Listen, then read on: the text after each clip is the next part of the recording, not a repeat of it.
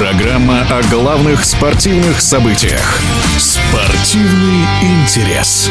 Матч за Суперкубок в российском мини-футболе долгое время не проводился, и все же эта игра настраивает определенным образом на весь сезон. Тем более, что в Петербурге действующий чемпион клуб КПРФ проиграл обладателю Кубка России Синарий 2-3 в дополнительное время. В эфире чемпион Европы, многократный чемпион России Олег Денисов. Главное впечатление, наверное, от матча за Суперкубок – это то, что эта традиция возрождается, и она действительно должна такой быть. Начало сезона – это и информационный хороший повод, это и командам показать себя, и привлечь зрителей. Очень хороший информационный повод. На самом деле мне понравилось именно то, как хотели сделать Суперкубок в Санкт-Петербурге. Если говорить про сам матч, то традиционно все-таки видно, что команды еще далеки от пика своей формы.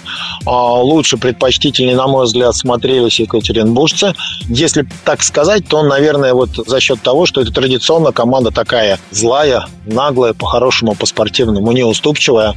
И это то качество, которое ну, не, не наигрывается с играми, оно наигрывается на тренировках, поэтому понятно, что Екатеринбург в этом плане оказался более готов, а так как это одно из основных качеств этой команды, то и, соответственно, преимущество по матчу имели екатеринбуржцы.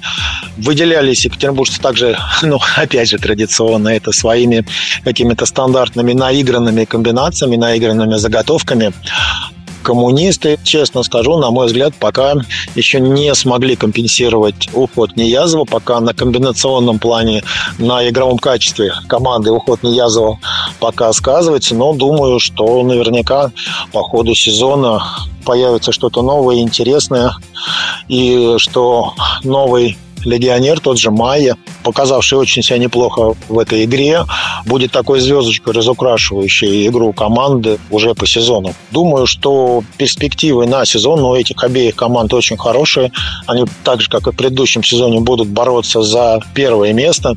Ну, из других команд, наверное, все-таки Ухта при тех легионерах, при тех трансферных приобретениях которые произошли в межсезонье, ну, просто не имеет права не бороться за первое место. Так что теперь у нас появился еще один конкурент, еще один претендент на первое место, на победу в чемпионате.